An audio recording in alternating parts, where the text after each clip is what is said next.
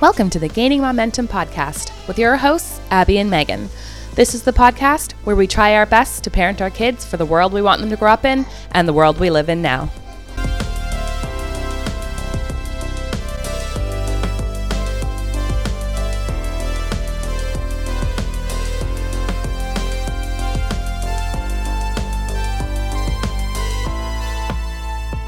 Hello, hello, Gaining Momentum community. We're back for another episode. I'm here with Abby. How you hello, doing? Hello, I'm doing well. Every time we come back, I always want to jump into th- singing the next episode, but I have to stop myself. I really want you to do that. I feel like this is just like our thing. We just need to start figuring out how to get music rights for stuff. Licensing. I feel like we actually did that in an earlier episode. I'm not gonna lie. There was a hold up or something. Yeah, but I feel like, like- you could just say hold up. Hold, That's like they don't own that. Hold up without like the cadence. anyway, um, yeah, I'm good. I'm happy to be back chatting. I'm excited for tonight's topic.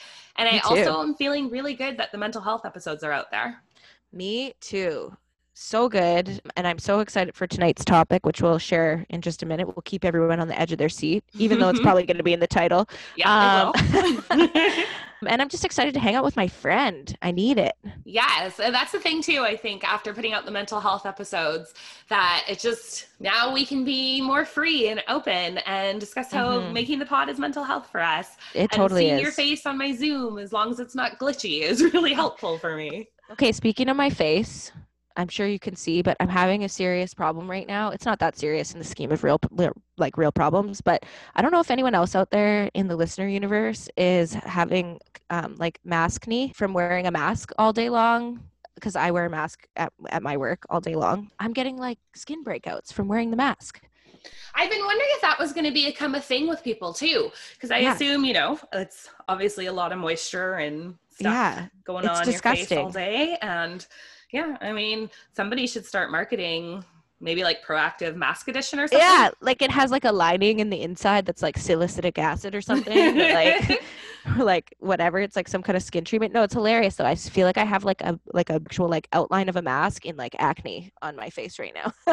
And is So it the like- appropriate mask position? Is it telling you you're wearing your mask properly? well, that's the thing I was gonna say next is like at least it indicates that I am a avid and appropriate mask wearer. But there you go. It's a badge of honor. yeah, there you go. Let's take shame out of it and just really like highlight it. Anyway, so I was like, oh, I'm going on camera, but I know this is a, this is a safe space with you, Abby. Of course it is. Uh, in your safe space of home, what have you been watching lately? Ooh, I'm glad you asked. So I am obsessed with this show that maybe some folks have also watched or are watching called Pen 15. Oh, yes, I've been meaning to start that. Okay, so it's into second season now, but it's a Hulu show, but somehow, some way, CBC Gem here in Canada has picked it up on their app. Yeah, oh yeah. Not They've even on a good selection. they have a great selection. Not even on their shout out to CBC Gem. if anyone hasn't watched Pen 15, just super quickly, basically it's two women who are like our age, like in their 30s, who are they're two comedic writers and actresses. They're playing themselves as like 13 year old girls. So back in like 2000, 2001, and just like exploring what it means to be a 13 year old girl coming up in that particular moment. And obviously like for me it resonates because i was a little bit older than they are but like it's definitely like of an era that i'm familiar with. So it's like deeply nostalgic but it's also like equal parts raunchy and hilarious and like deeply beautiful and touching. They can get away with things because these women are like adult women that you couldn't get away with like kid actors Right, exploring. But then it's like these two women are adults and like we know that but we kind of forget that and all the other actors are kids. So it's like hilarious because they're like totally interacting with like real kids in the landscape of their school and their social world but i can't recommend it enough especially if you're like sort of similar in age to me and and you. Cool. You what do you watch are you watching anything Well, I've been watching Pete the Cat with my kid. Yeah, solid We're big solid Pete the Cat fans. In terms of my own, strictly my own enjoyment, I've been watching kind of almost on repeat the Blackpink documentary on Netflix called Light Up the Sky. Yeah, say oh, more. Oh God, I love them. I'm not quite a blink yet, which is what Blackpink fans are called, but like I'm working towards it. I'm hoping one day to have enough knowledge and enough game to be worthy of being a blink. But I know right now I don't know enough, and I'm not hardcore enough to be a blink. But I'm working on it. You're I'm working, on, it. You're Yeah. gonna get your blink card, your blink Yes. license. Anyone who hasn't heard of Blackpink, look up their songs. They're just they're so good. They had a big single out this summer with Lady Gaga called Sour Candy. And also another song with Selena Gomez that came out. It's called Ice Cream. So that might help people who wouldn't think necessarily that they'd listen to a K-pop group, but if you're into pop, then that Yeah. can be like your gateway into it. they're crossing yeah. over. Their first full-length album just came out uh, in the last month, and it was it's called The Album. And it's yeah, because they've just the out singles. They've been together for several years now Oh wow. and I'm obsessed. They're great. It's really fun documentary. Mhm. You get to know a lot about them. You get to learn about how inclusive a fan base it is and what a wonderful community Mhm. that they've built and that their fans engage in to just sort of lift each other up as well as lifting up the group. Mhm. And yeah. Speaking about communities and getting Mhm. engaged, let's engage our community. Tonight's discussion on consent. Yeah, so that's what we're talking about tonight. Talking a little bit about cons- talking to kids about consent and this idea of bodily autonomy because it's not easy for everyone. And so we want to explore that together here tonight and see what our community thinks about that topic and also how people are actually doing that in their own families. So should we get into it? Let's do it.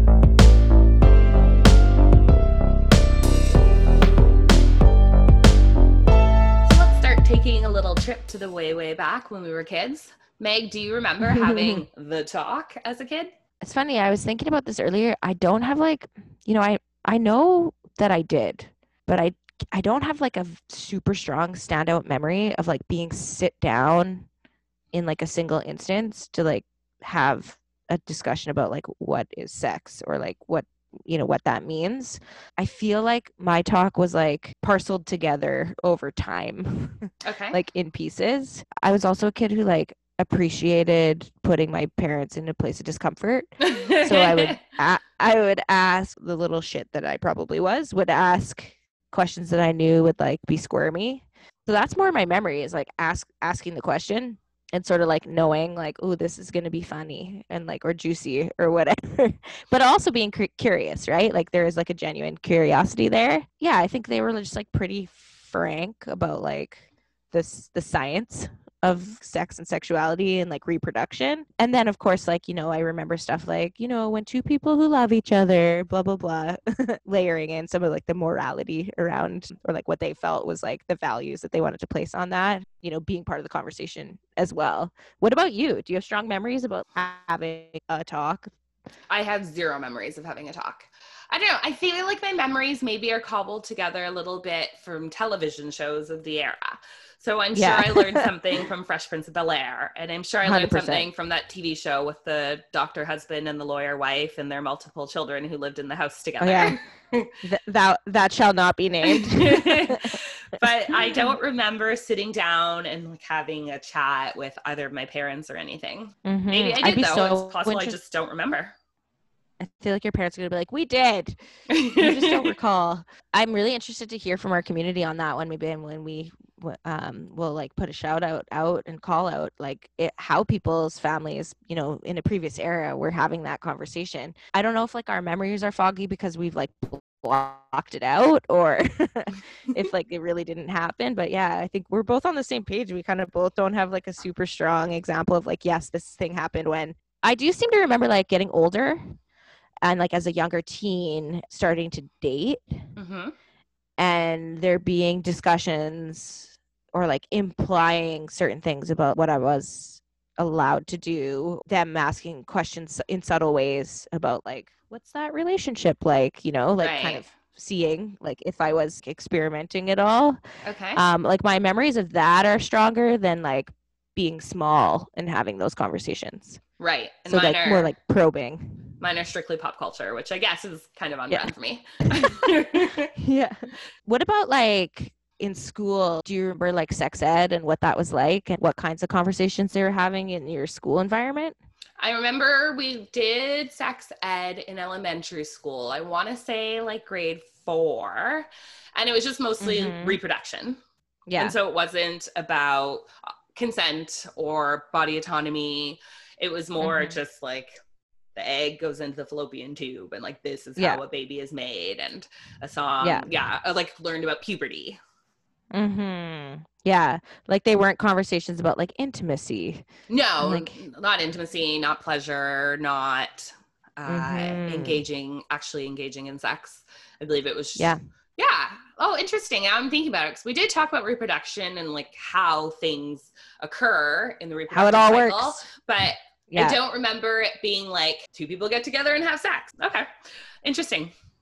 Yeah, it's like it's like almost dehumanized, right? Like Mhm. it's like even though it's like so deeply human, it's like God forbid we actually position it in our human experience as like, you know, something that we are going to engage in, right? In some way in our life. I feel like I have a very similar memory of sex sex ed and sexual health like it being very um scientific hmm and very much about like yeah like reproductive science like i don't have any memory of yeah definitely not talking about like pleasure like you said or absolutely not. um or like other kinds of like sexual activity so whether that sex is all of these different things um that can be great and wonderful and you know definitely wasn't taking like a sex positive approach um Mhm. but then also like definitely like heteronormative Oh, for sure.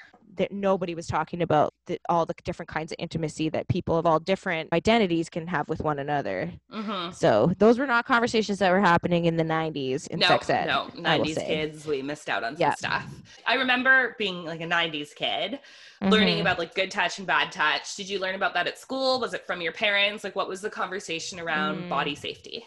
Ooh, good good question. And I feel like maybe yeah, that part of the conversation as a little person was like no one should ever touch you in your privates. Mhm. I don't remember using like anatomical language or like or like your bathing suit areas. And if anyone ever, you know, does that or touches you in that way, you need to tell us- us like right away or whatever. So I do remember some of that coming from like my parents. Did, did you have those discussions in school?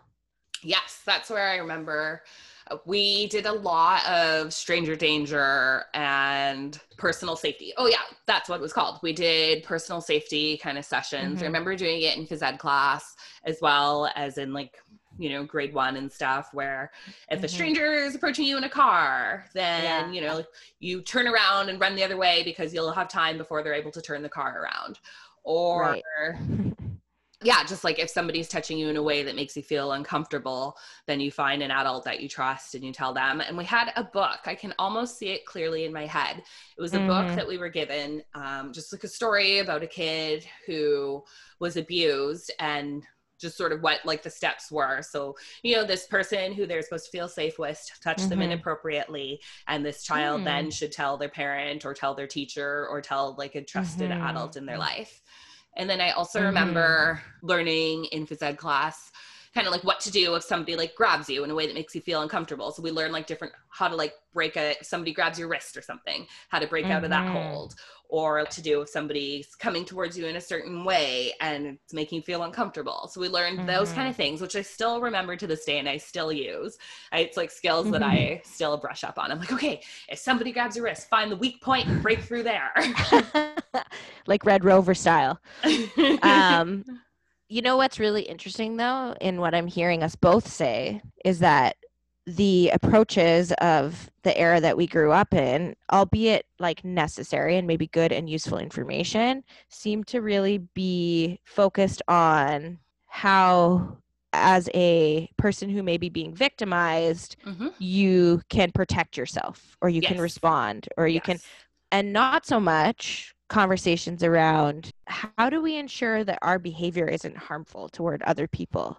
So a really interesting focus on the response as like a person who's maybe being targeted by abusive behavior. Mhm. um, but definitely i have no memory of ever talking about the other side of that. So how do we Yeah. make sure that we're respecting people's boundaries? How do we make sure that we're you know obviously from a stranger danger perspective that's probably not going to be the where the conversation lives but it's just it's sort of interesting that like you know even as little kids when we're learning this stuff there is like a habit of it being about how do you protect yourself Yeah. right You know, yeah, like you learn about personal space and your personal bubble. And I Mhm. vaguely remember doing kind of activities with hula hoops so that we could determine Yeah. how big of our bubbles were. right And to like yell. I I, remember being told to yell if someone came in your bubble and you didn't want them to. yeah but i think like where i'm hoping that we are shifting with our Mhm. conversations around this stuff is to a place that acknowledges that that's only half of the education necessary to prevent Mhm. abusive behavior Mhm. right and so how do we in the era that we live in now integrate the consent piece as Yes. um an essential part of any conversation about body safety body autonomy where we are making room to not only like equip ourselves and be safe and you know be able to respond in an effective way but we're also equipping everybody to think about how do i ensure that i'm not being harmful yes. with my behavior Yes, that's the piece that definitely I feel like is often lacking. So I just want to give a quick definition of body autonomy because Yes. maybe that's not a term that people have heard before.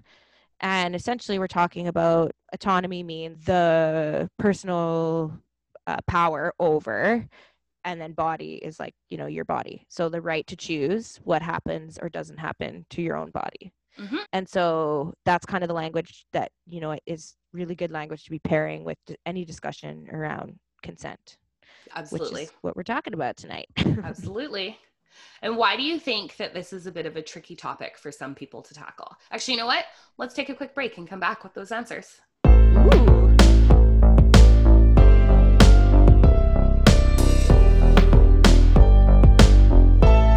So, why do you think that this ta- topic can be tricky for people or feel uncomfortable? I think consent forces people to think about their own boundaries and how they articulate them and how they deal with it when because people disrespect their boundaries and also the idea of disrespecting other people's boundaries. I think mm-hmm. maybe there's a discomfort because when you examine your own actions and you find maybe you're behaving in a way that doesn't kind of mesh with what you would expect of yourself, that's uncomfortable. But Mhm. honestly, overall, this is one of those topics where I feel like this should be like the fastest conversation we've ever had because consent seems like yeah. you know like it just it seems Yeah. like common sense but then common sense isn't actually common anymore or maybe it never was it's just like one person's common sense is different from another Ooh, that's powerful. Is it does come? Are we living in the 2020 twilight zone where common sense there is not a common common sense? I think we might be. i think we might be why do you think people Yeah. have a hard time talking about this talking about consent and body autonomy I think that at the end of the day, it all roads lead back to talking about sex. mm, And sex is, we live in a culture where talking about sex is still very taboo, hmm even though we've evolved in certain ways. And like sex is everywhere, right? It's everywhere we look, it's all around us. It's like, you know, it's the thing, it's the currency. It, it's like sex sells, which is like so cliche, but you know, it is, it is mobilized so frequently everywhere we look yeah but we are so bad at actually talking about sex and intimacy. And that's just a cultural habit. It's like this thing that we mobilize to sell things and you know obviously it's sex it feels good and it, it's there and everybody knows it's there but we're really not great at actually um, normalizing talking about sex in ways that takes shame and stigma out of it and i think that's that's where it lives right? Like hmm hundreds and hundreds and hundreds of years of patterning around like sex is shameful hmm and it's like it's just it's it, as a like culture at large like we have to unlearn that because i think that's where risk lives if i'm honest but i also feel like shame consent of course lots of the conversations around consent have to do with sex but consent isn't Mhm. always just about sex right because it's about like Yeah. letting people into your space or deciding that you don't want Mhm. somebody in your space and that lives just even for instance i'm not like a huge i'm not really super into hugging yeah like that's Yeah. one thing that i kind of hope sticks when the Mhm. vaccines come in that maybe like we Yeah. won't all just hug all the time anymore because never for me that's just again. not something like that doesn't really feel good for me yeah you know there's like other steps leading up to it so when we're talking to kids about it and if we're talking to Mhm. for instance like we're going to talk later i'm sure about what we're doing with our kids and talking about consent and body autonomy but Mhm. you don't have to start every conversation about consent also talking about sex. I love that you just said that because like that's the number one thing that I think people get wrong when they think about having these conversations with their kids that like they're too young, it's too titillating or like it's too mature of a conversation for a small person, a small kid to be having when in reality it's all those things that you just said. Conversations about c- consent throughout childhood can be very scaffolded which is a term i think we've used before but like you start with an accessibility point that makes sense um, that's also going to be important throughout life. Like you said like what is my boundary? What are my what is my bubble? I just a base understanding of like i get to decide Mm-hmm. what happens to my body. Hmm um, i have the right it is my fundamental right to decide what happens to my body. That's the base message that we build from, right? Mhm. And then it's the context about what we are talking about maybe shifts and changes as we mature and as our relationships with other people mature.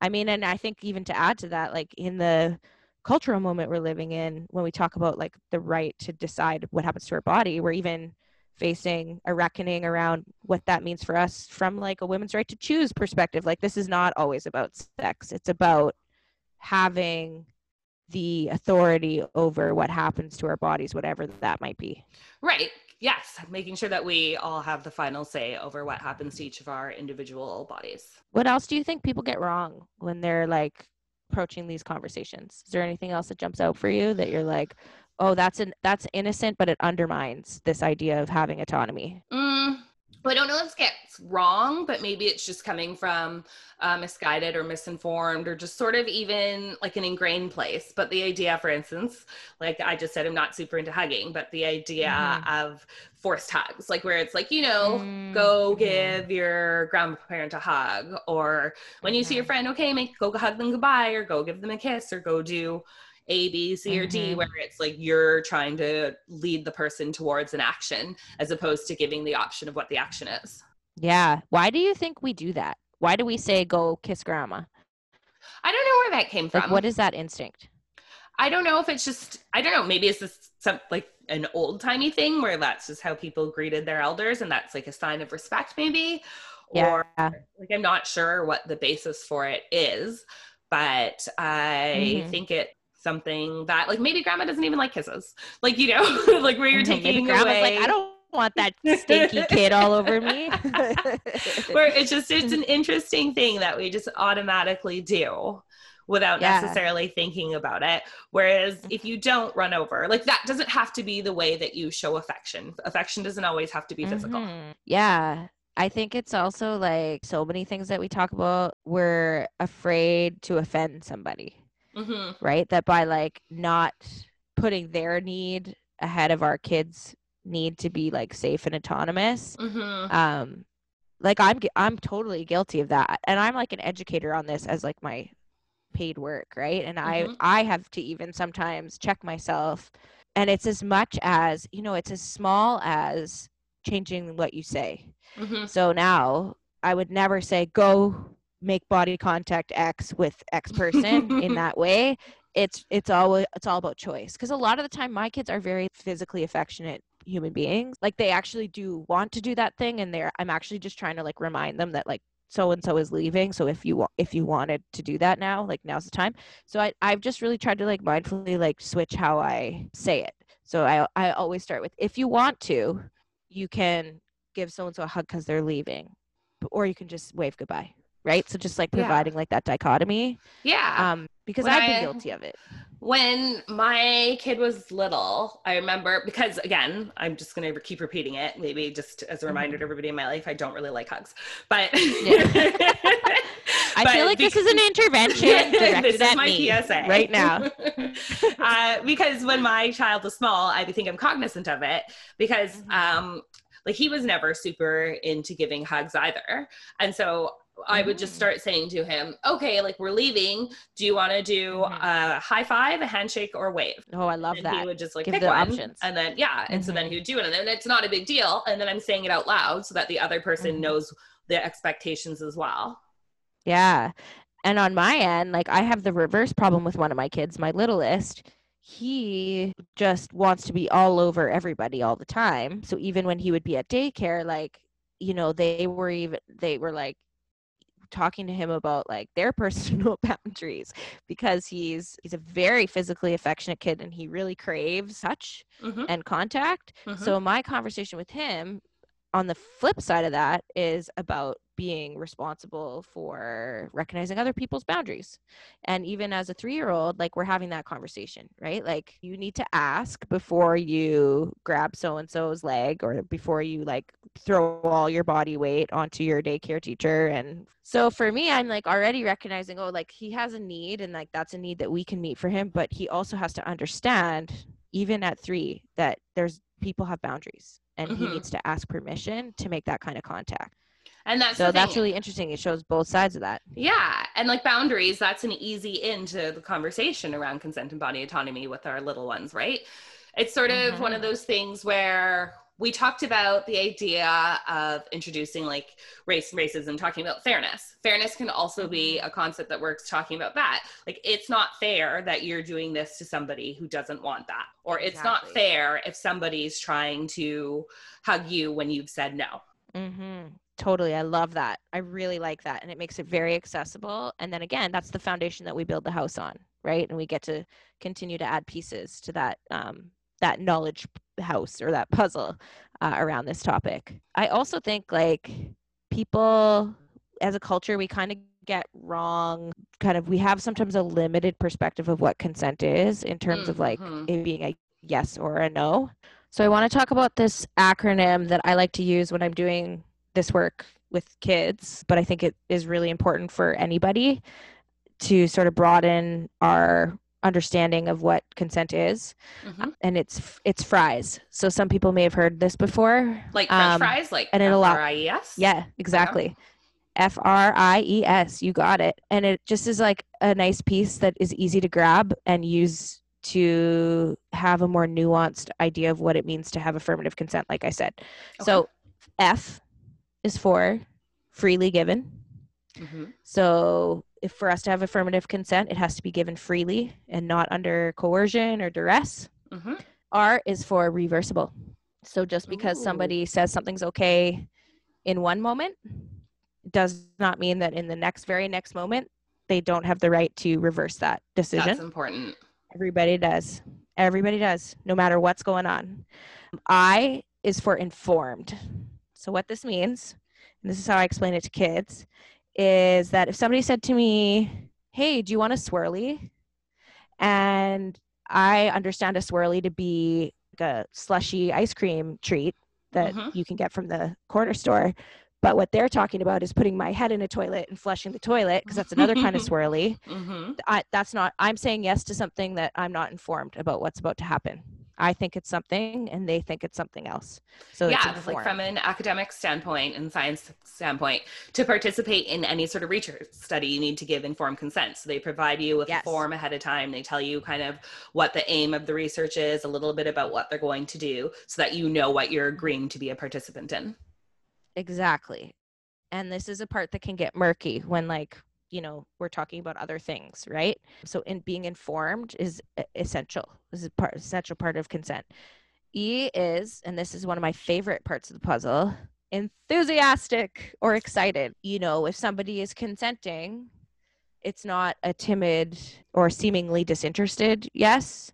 It is a clear enthusiastic i want to participate in the thing that i'm being invited to participate in.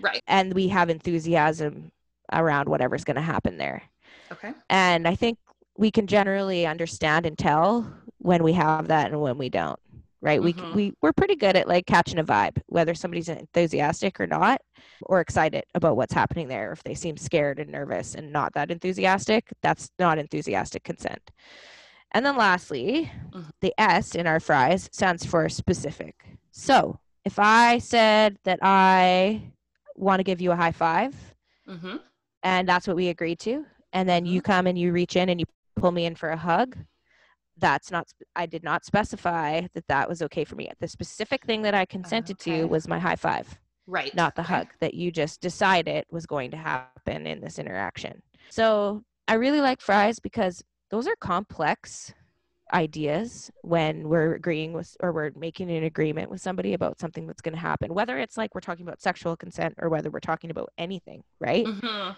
if we can ensure that we have fries with our consent at least we're able to kind of unpack some of the more like nuances that are there with um, what affirmative excited consent actually needs to look and sound like Can I say it back to you to make sure I get it? Because I've never heard that acronym before. yeah please do Okay, so fries. F was freely given.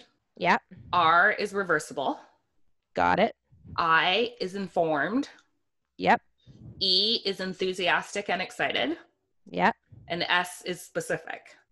100% nailed it All right, that's easy enough. got I like that. Acronyms are handy. That's a good thing for how my brain works. Yeah, I like a good acronym too. And I know like kids also really work well with an acronym that they can grab onto. And when I do this work with kids in schools, like often if they if they walk away with anything, it's remembering like the acronyms that we might work with because there's a few that we use for different topics. So Mhm. I just wanted to make sure that we we threw that out there for everybody to think about. Thanks Um, for sharing that one. That's a good one. Yeah, no problem. Do you think that like we we kind of are in like this like I've mentioned like a cultural moment hmm why do you think this topic is like so important right now in the moment that we're in Me too. mm-hmm. Hashtag me too. yeah From when was that? 2017. So that sort Yeah. of broke open into the mainstream because when you have celebrities openly talking about something, then it sort of filters down and it kind of creates a bit of a cultural acceptance around things, which is why pop culture is Mhm. important. Uh, that's how a lot of people get their messaging. So I think yeah that makes it really important. I think the fact that we're in such a digital era, yeah which will be another topic, raising kids in the digital era, but uh, yeah, I think th- like those are two big ones.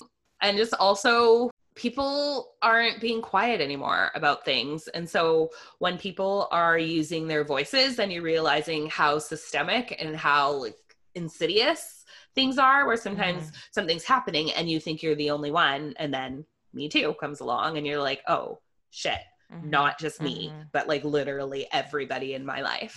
yeah oh my like it's it has been you know a cultural reckoning in the last several years specifically you know around the me too moment and accountability. Hmm I'm sure like there's lots of much more educated people than me that are breaking down like why now and like why we have this this tipping point where this discussion is such a front and center part of what we're talking about. But i'm really glad we're there. I mean we're not all the way there No. but i'm really glad that like something that used to kind of be a shadow conversation is suddenly being launched into similar to like systemic racism and Mhm. some of the other pieces that you know are suddenly being launched into a very visible space and i think you're right like there's a cascade when we have courageous people who are doing the like what seems like impossible by like speaking up about their experience and standing truth to power which I just want to inter- really interject for one second. Yeah. second. I think also, even if you're not speaking up, you're still courageous. Absolutely. Oh my gosh, thank you for saying that. Absolutely. Courage takes many, many forms, especially when we're talking about somebody's consent being ignored Mhm. um, and not being respected. But you know the f- the fact that we have had people be very like you know public with what some of their experiences have been has suddenly given permission in a lot of ways for other folks to start to like ex- demand accountability Mhm. Around this piece. And I think we're shifting, you know, culturally in terms of where we understand like we were, we opened the conversation talking about protection and safety and Mhm. I'm noticing a real appetite for shifting to a place where we're talking about accountability and boundaries and behavior And respect. um in a and respect in a way that we maybe haven't put in the in the center of the conversation in the past. We have a we do still have work to do Mhm. but it does does it feel like it's changing to you I think so. I, it's been talked about, like we're having this conversation now. I don't know that we would have necessarily been having this conversation openly like Mhm. this five years ago. It would be more like I've had conversations with friends over the years where it was like, oh, that creepy guy. And, you know, you sort of Mhm. like, you know, the, the whisper network. mm-hmm Ooh, I like that. The whisper network. Yeah. yeah like yeah where just like one person's talking to another person so you sort of share your information that way instead of things being out there and so then it's harder to keep a larger group safe if everything's pushed underground Absolutely. And what would you say, like, because one thing I, we sometimes hear is, oh, well, like now, you know, we're living in like a consent culture moment where like you can't even like approach somebody or talk to somebody without Oh my being gosh. harassment. That's so What would your response to irritating to, me. Because if you're Yeah. looking for the loophole, maybe there's something bigger issue that you need to be looking at in how you approach Mhm. people. Like if you're concerned that you can't say hello to somebody, then maybe think about the way that you're saying hello. Yeah. Yeah, totally. If you're like regularly being misinterpreted for how you're pro- approaching or and it's also this like insidious thing where like a person recenters themselves as somehow like you know being the one who's Victimized. being victimized or whatever in that exchange is really problematic Yes. and like think even we're talking a lot about consent sort of from an adult perspective as well but i think that's Yes. important that we get a firm understanding of it ourselves having not grown up with this being such a touchstone and such an openly discussed topic Mhm. that like we need to kind of familiarize ourselves with it more so that we are comfortable and educated enough to be able to comfortably speak to our children and start at a young Mhm. age all the way through so that uh, we're not being thrown these curveballs or we're not surprised at the ideas that are Mhm. involved in it. And so I think like we'll we'll talk a lot more Mm-hmm. about our kids and what that looks like for each in each of our lives later. But I think it's important to also Mhm. ground it in adults as well. Yeah, for sure. And I used to say this because I've I've done quite a bit of like uh, child abuse prevention work in my career, and I used to say this to roomfuls of people who were learning to be, um, you know, prevention leaders in their own community, because like, you know, a fundamental best practice in good touch, bad touch, like a, abuse prevention, is that we call body parts by their anatomical name Mm-hmm. um, so that we give kids that language to be able to you know express uh, clearly if so, you know if something is happening for them so Mhm. instead of like wee wee and pee pee or whatever we may have cutesy names for like genitals you know we're like really encouraging uh, normalization of penis and vagina or like Mhm. you know you know bum like you know all of those parts of the body. And people would really struggle with using that language even in like um like a space where they've come to learn about how to do this in their community and be prevention advocates. And so it really connects to what you're saying. It's like you have to get comfortable with the language. You have to get comfortable with being okay with saying the words. Like we have to overcome our own shame and our own barriers on some of this stuff in order to be able to have those conversations in a productive way with our kids and i want to acknowledge that for some folks there's other layers to that story that maybe we have trauma or we have Mhm. you know things that are making it difficult for us Mhm. to speak frankly about some of this stuff and that is that's real so that can definitely be a barrier Mhm. but you know the the more we can get ourselves to a place where we're comfortable the better job we can do having that conversation normalizing destigmatizing all that stuff Yeah, and also one of the things that I read about using anatomically correct names for body parts is that mm-hmm. when a child is disclosing when something's happened, it makes it clearer for the adult that they go to to understand what has happened. Because if you're Yeah. using like a cutesy name that isn't widely known, so the person won't know what you're talking about, then the issue maybe not be known to be as serious as it is or what exactly Yeah. has happened. So it also helps if there's an instance of disclosure that needs to occur.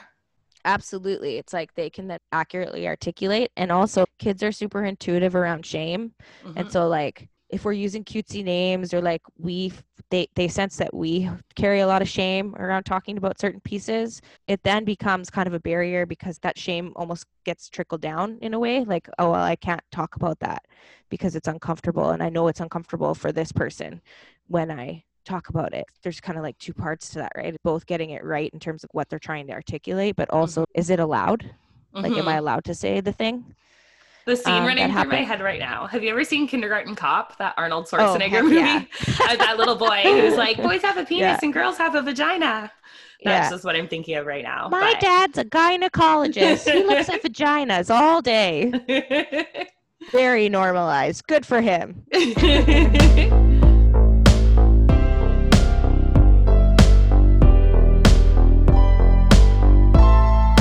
Into our momentum shout out. I'm excited to hear this one. Meg, who are you shouting out this week? So I want to shout out not a single person, but I want to shout out an actual organization called Mamas for Mamas. So Mamas for Mamas is kind of all over Canada, but they have geographic specific programs. But the really, really cool thing about Mamas for Mamas, beyond the fact that they provide tons of support and resources for parents and community, they also have like a very significant online presence. So there's like these large community groups on places like Facebook. But what's so cool, I want to shout out the all of the, you know, people that are participating in that environment because, you know, we've talked in the past about needing a village and sometimes we don't always have that. Well, what Mamas for Mamas that environment is like is that people come on there when they're really in need or not, or they just like have a question about something that's going on for them as a parent. It's like a safe space. And I'm telling you, like somebody comes on there and says, you know, I've just left unsafe relationship and I'm having a baby. I have I have an apartment, but I have no furniture. Can anyone help mm-hmm. me out? You'll see within minutes 10, 20, 50, all of a sudden like you know just all these responses of like people in community being like i have a couch i have a crib um, and really showing up for people in their moment of need or it's like my kid is teething and i nothing seems to help. What are you what are you doing? And then all these folks show up for that piece of the conversation too. So I just I love what's happening in the Mamas for Mamas community. They do amazing work in community, but they're also their village online is so impressive and I want to shout out all those mamas that are showing up for each other and people and parents that are showing up for each other both in their moments of need and just to like be a community and a village, uh, especially if maybe somebody doesn't have that in other parts of their life. Awesome. And I just pulled up their website now because I hadn't heard of this organization before. Mm-hmm. And one thing that's catching my attention is they say, while our name is Mamas for Mamas, we welcome mm-hmm. caregivers of any gender identity or expression, including men, trans, non binary, and two spirit clients.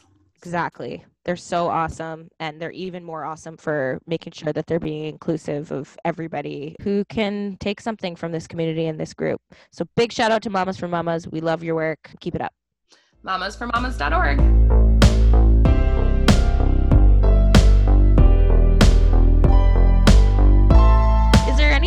struggle like as a in your parenting journey right now in this kind of topic area whether it's like sex and intimacy or if it's like consent and body autonomy stuff is there anything that you're finding uncomfortable or that you're struggling to address well to be honest we haven't been speaking to our child about sex yet mm-hmm. we do kind of talk about intimacy and we do definitely mm-hmm. talk about like body autonomy we definitely talk about consent and what that looks like but i think as uh, as my child gets older and the questions become a little bit more specific around sex like for instance if i ever need to make personal experiences known to my child i think that mm. will be mm-hmm. uncomfortable for me definitely like, i don't know, think you're alone on that and like, cause I imagine, you know, like we're trying to create an open space where as questions come up, our kid can ask. Right now, that's mm-hmm. all well and good. But then the day mm-hmm. when the day comes up and there's like a specific question about my sexual experience, then I think I might yeah. be a little bit more like, ooh, uh, uh, yeah. Uh.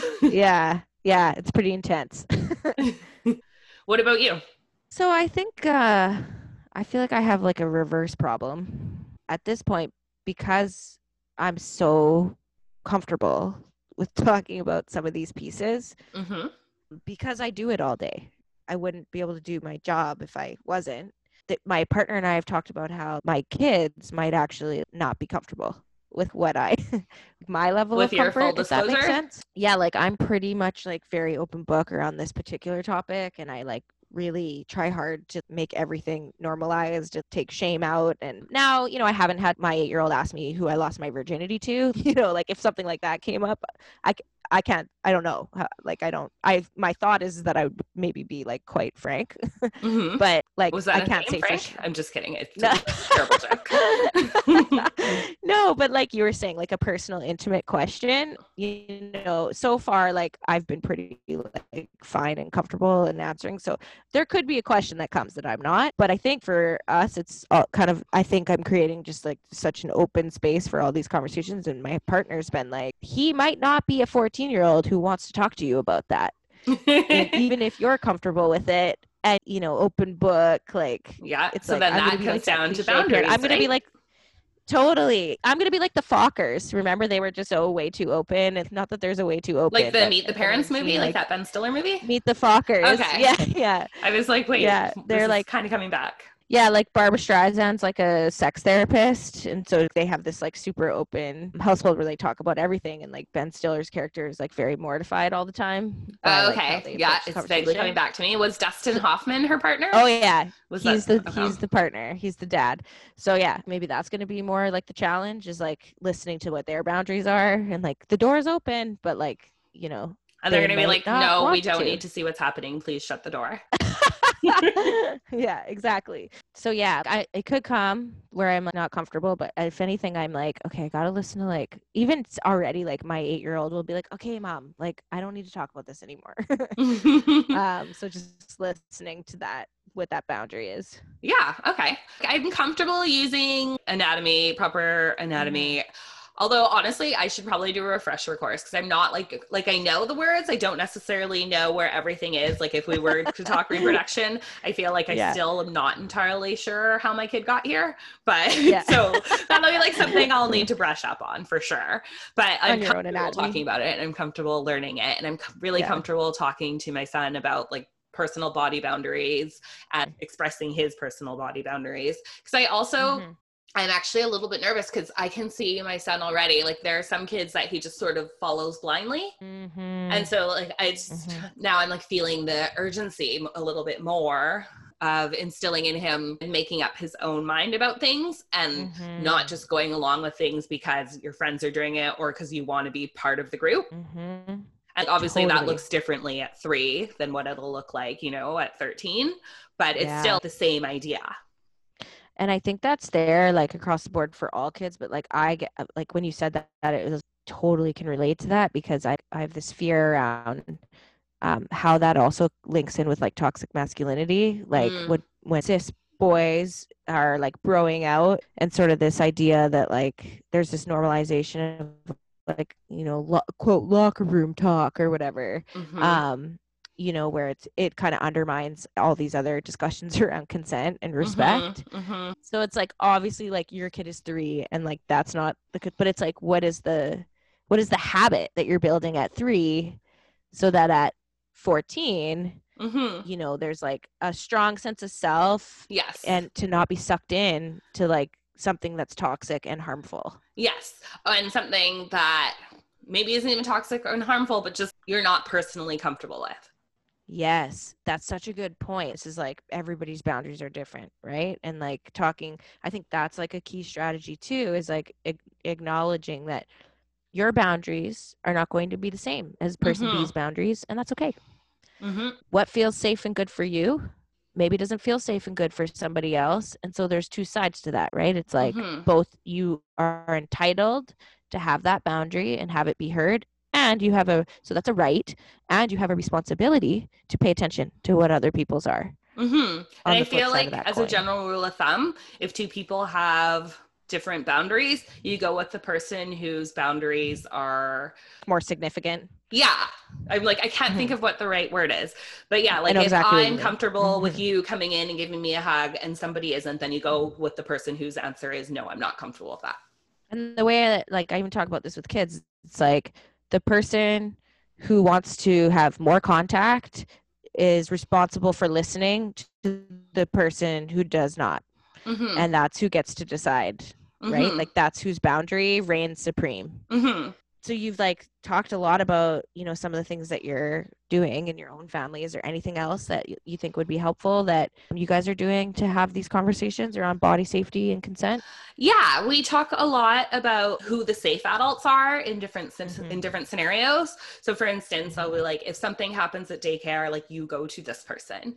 If you're at Mhm. the playground with grandpa and grandma and granny, you talk to like this Mhm. person. Or like you know, if you're with mom and we're on a play date and mom's like in the bathroom or something, then you go to who like the other person who we came. We talk about who the safe Mhm. adults are, and also just Mhm. we do we practice like volume so for instance practicing saying no when someone's Mhm. hurting you or doing something that you don't like you're uncomfortable with And we're also firmly telling him because, you know, we're always like, you know, say please, say thank you, blah, blah, blah. Mhm. But now we're also starting to talk about how when it's a situation where you're uncomfortable, you don't need to be polite. So, like, you just say stop. You don't have to say, can you please stop that? Or would Mhm. you mind not doing that? You just say stop. And Mhm. if they don't listen, you say it louder. It reminds me of what you were talking about a couple episodes ago about people touching his hair. Yes. It's like in line with that in a lot Yeah. of ways. Yeah. Where we're like, yeah, get loud and get out. Find the find your Yeah. person. So there's this three part little phrase and strategy that we used to use with like really little kids around body safety and it's borrowing from a program that like has been around since like the 70s that the Canadian Red Cross used to do. It's called Be Safe, but it used to be called the CARE program Ooh. and it's this really is this it- is oh something Trusty the tweaking in my puppet? head. I don't Trusty know. I the- remember the, Care, ambiguous bird. Okay, tell me about it. Yeah. So when when you were talking earlier about your experiences as a kid, I it was ringing in my because I used to like train people on that program. Um, it was Ah, ringing a bell in my mind. I'm like, oh, that was probably the care program, um, which is now called Be Safe. okay. But um, it's like a school-based abuse prevention program. So this this sort of like mantra of be safe and it's i think it holds up to be honest because it's simple it's straightforward and kids and it locks into what you were just talking about around your strategies with your kid is say no Mhm. go tell like it's just a three part super simple and you get kids to repeat that over and over again so that they Mhm. have it it becomes almost like an earworm. They they practice saying it loud um, practice right? Like Mhm. you're saying you guys have been practicing. Practice is really cool and important. Not just saying like this is what we do. It's like no let me hear you. Let me hear you say it say and then like we you know you get them to like repeat it over and over again so it almost becomes rhythmic almost so that when something is happening that it has you know lots of fear attached to it which we can like freeze right with fight Mhm. flight freeze when Mhm. something is happening we have like a muscle memory of like what that strategy was so that just made me think of say no go tell when you were talking about what you're doing so that's awesome Yeah. And we're also on the flip side talking to him about when you hear no, when you hear stop, when you hear don't. And we also Mhm. worked in wait or hold on. Those are words where like you stop immediately. You stop Mhm. whatever it is that they're asking you to stop, you stop right away. And Mm-hmm. I'm trying to because he's also in the why phase. I'm trying to also teach Mhm. him that those are the words that why it doesn't matter. They're saying stop, that's the important part, not the Mhm. reasoning for it. Mhm. you don't need to know that that's theirs to know and they don't have to tell you hmm and that's tricky especially when you have a little curious little cat yeah. but that's okay and as as they get older that understanding can become a little more nuanced with Mhm. something like fries right Yes. that like layers in more specifics around Okay, wait, let me see if I still remember. Fries, do freely it. Given, reversible, yes you informed, got it enthusiastic, Yeah. and excited, specific. Yeah. Oh a plus plus plus plus See, you got taught me something. This is going to be That's with me forever now. sometimes i'll even bring fries for kids and i'm like i'm really gonna lock you in here here is a small mcdonald's fry now we're going to talk about consent Um, so I'm going to just go ahead and Um, assume you yeah. talk to your kids about consent. yeah yeah what we does that look like for in your house? so it, it looks like starting really really young from the time that kids are verbal you know talking about in ways that are accessible the idea of boundaries and the idea of being in charge of our own body and that we Mhm. get to decide what happens to it. Hmm you know with really little kids i like to use tickling as a vehicle for practicing hmm even like saying no because tickling can feel good and fun but it also feels bad sometimes. So it's an interesting place to like practice that if we're like tickling and like they're like laughing laughing laughing and then stop no no. Oh i stop immediately like there's no pushing and, and then i stop hmm hands up and we make a real like point of like no you said no. You said stop.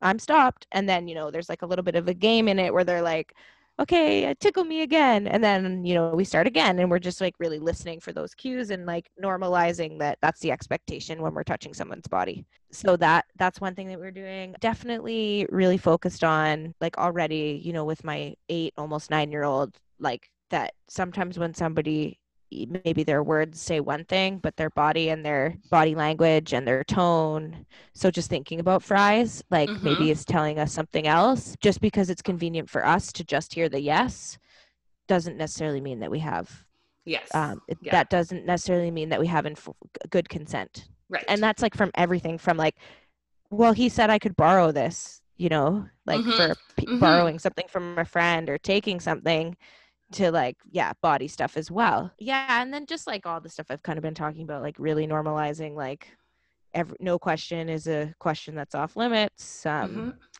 and that's just because of my comfort level doesn't mean that has to be everybody's comfort level but just even like if you're not having frank conversations about what those things are just when your kids know that they can come to you because you're able to be grounded and calm and even in a question that maybe is like you can feel it in your body Mhm. is maybe triggering or uncomfortable i would just like say like really practice staying grounded Ooh, and and what your strategies are going to be I think Yeah, one of. I can't remember which article this was, but it'll be something we post in the resource where one Mm-hmm. of the strategies they're saying is if your comfort level isn't necessarily there, but you want to make sure you keep the lines of communication open, you can say, Oh, that Mm-hmm. question caught me by surprise, but I really want to talk about this with Mhm. you. Can we talk about it at dinner Love tonight? that. Or like, you know, give the times that you can mentally prepare yourself and get it go into it. oh yeah But they know that you've also heard them and you're not like Mhm. just dismissing what they've come to you with.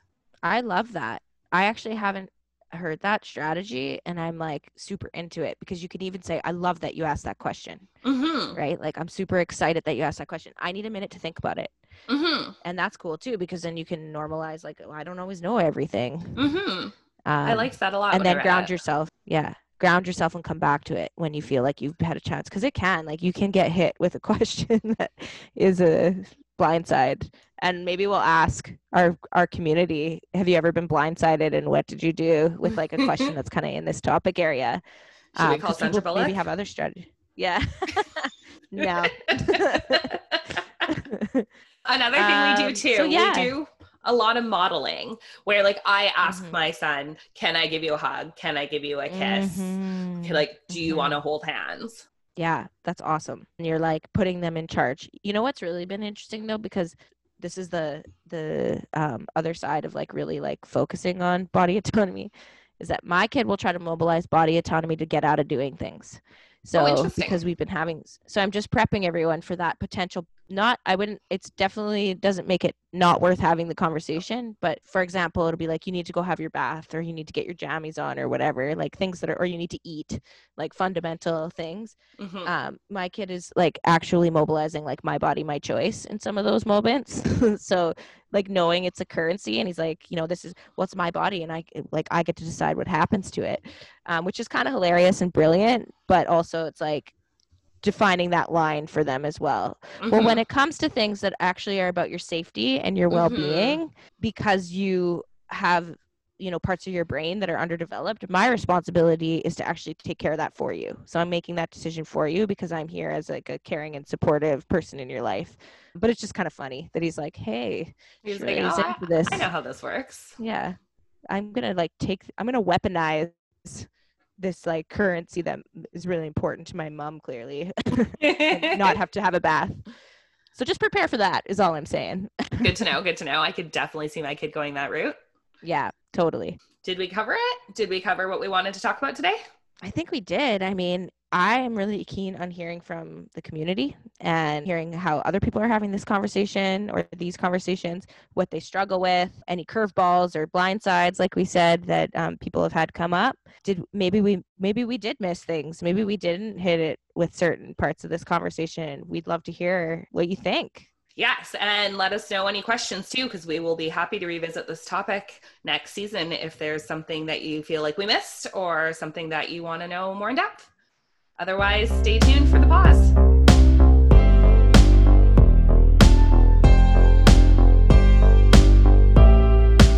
And now it's time that we pause for momentum. Listen, be heard. If they say, I don't know or maybe, take it as a no. Understanding their yes is the only way to go. The same respect should be given to you to decide exactly what you are wanting to do. They decide for their body, you decide for yours. No one is owed, there's no keeping scores. You listen to them and be heard in return. Safety must be everyone's primary concern. At any time, you can change your decision, and they should stop with laser precision. Talk and listen the whole way through so that fun can be had by them and by you.